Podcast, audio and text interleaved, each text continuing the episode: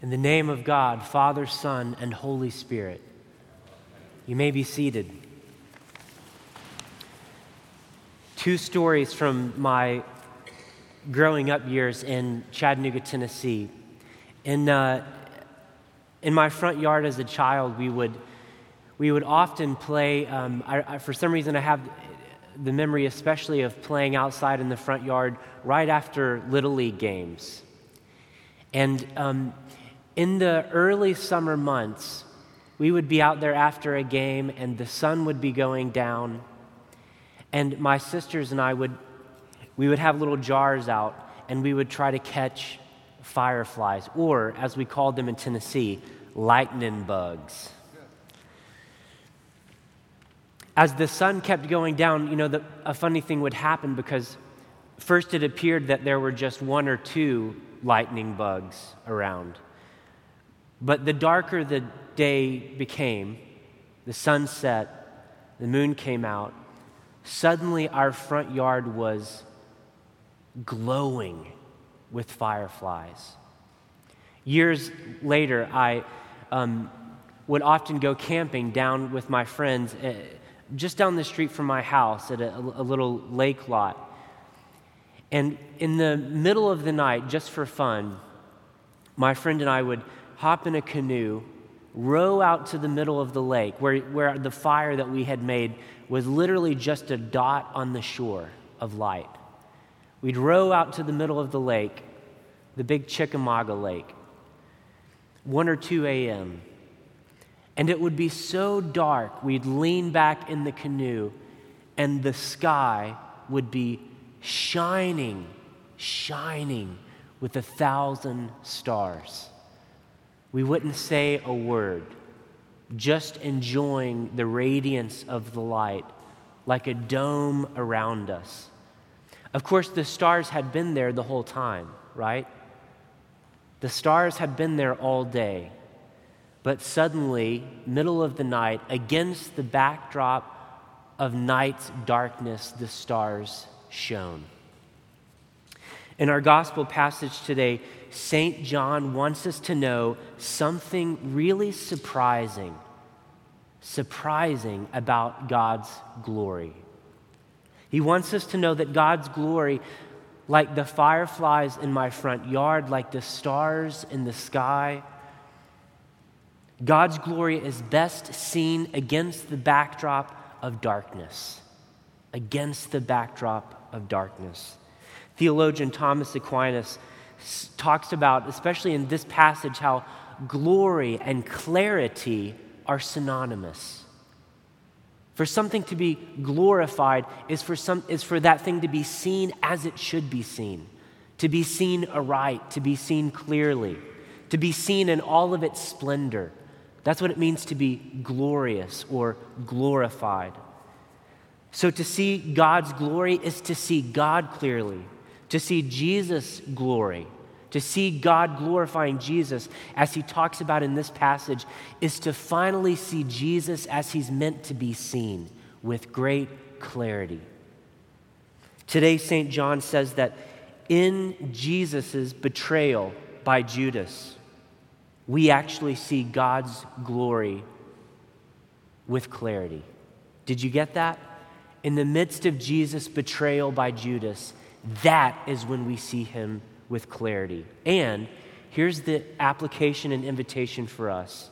And like Jesus, for us who seek to follow him and to obtain the glory that awaits us, the glory that is promised for all of God's people who follow him to the end, it will be, brother and sister, it will be against the backdrop of the darkest moments in our lives poverty, addiction, betrayal, physical illness, tragedy.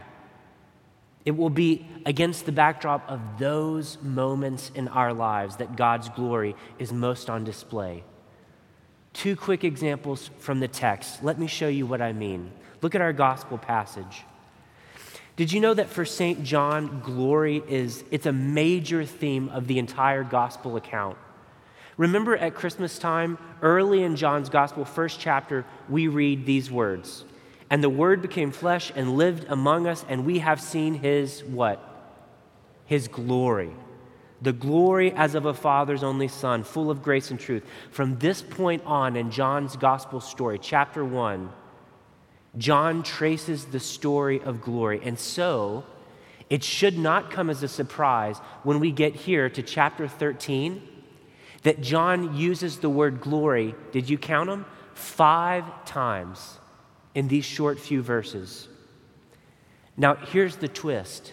What might be surprising to us is not that John's talking about glory, he's always talking about glory, but it's the context in which this glory comes. That is to say, in verse 31, Jesus says, Now the Son of Man has been glorified. Wait, wait, wait, wait. Now, what do you mean, Jesus? Now. What, what just happened that causes Jesus to say, Now the Son of Man has been glorified?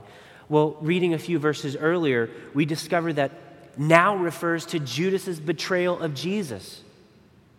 Judas, they were in the upper room. Judas had been handed the bread, dipped in the cup, and he leaves. He essentially sets in motion Jesus, he seals Jesus' fate in the few moments before Jesus says, Now I'm glorified. Friends, you and I tend to think that glory is being the valedictorian. Glory is securing that huge contract at the office. Glory is being elected to some office of leadership, right? With titles like doctor, or better yet, reverend, father, dean, bishop. But in God's economy, glory is that which shines with God's essence in the midst of the darkness around it, just like Jesus is shining here in this passage in the moments after his fate is sealed. Okay, so Josh, you're saying, let, let me get this right. You're saying the bad things that happen to me are glorious, are full of God's glory? Is that what you're saying? Well, well not, not, ex- not precisely. Because there's another key word in this passage. And I think it's the mechanism that turns the darkness of our betrayals into the instances of God's glory, moments of clarity. The mechanism is simply this love. You see, what makes Judas's betrayal of Jesus so glorious is that Jesus responded in love.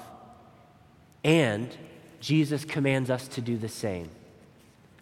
Second point from the passage look at verse 34. First half of the passage is about glory, second half of the passage is about love. Jesus says, I give you a new commandment that you love one another just as I have loved you. You also should love one another. In fact, by this, everyone will know that you are my disciples. You see, Christ's love is the missing piece.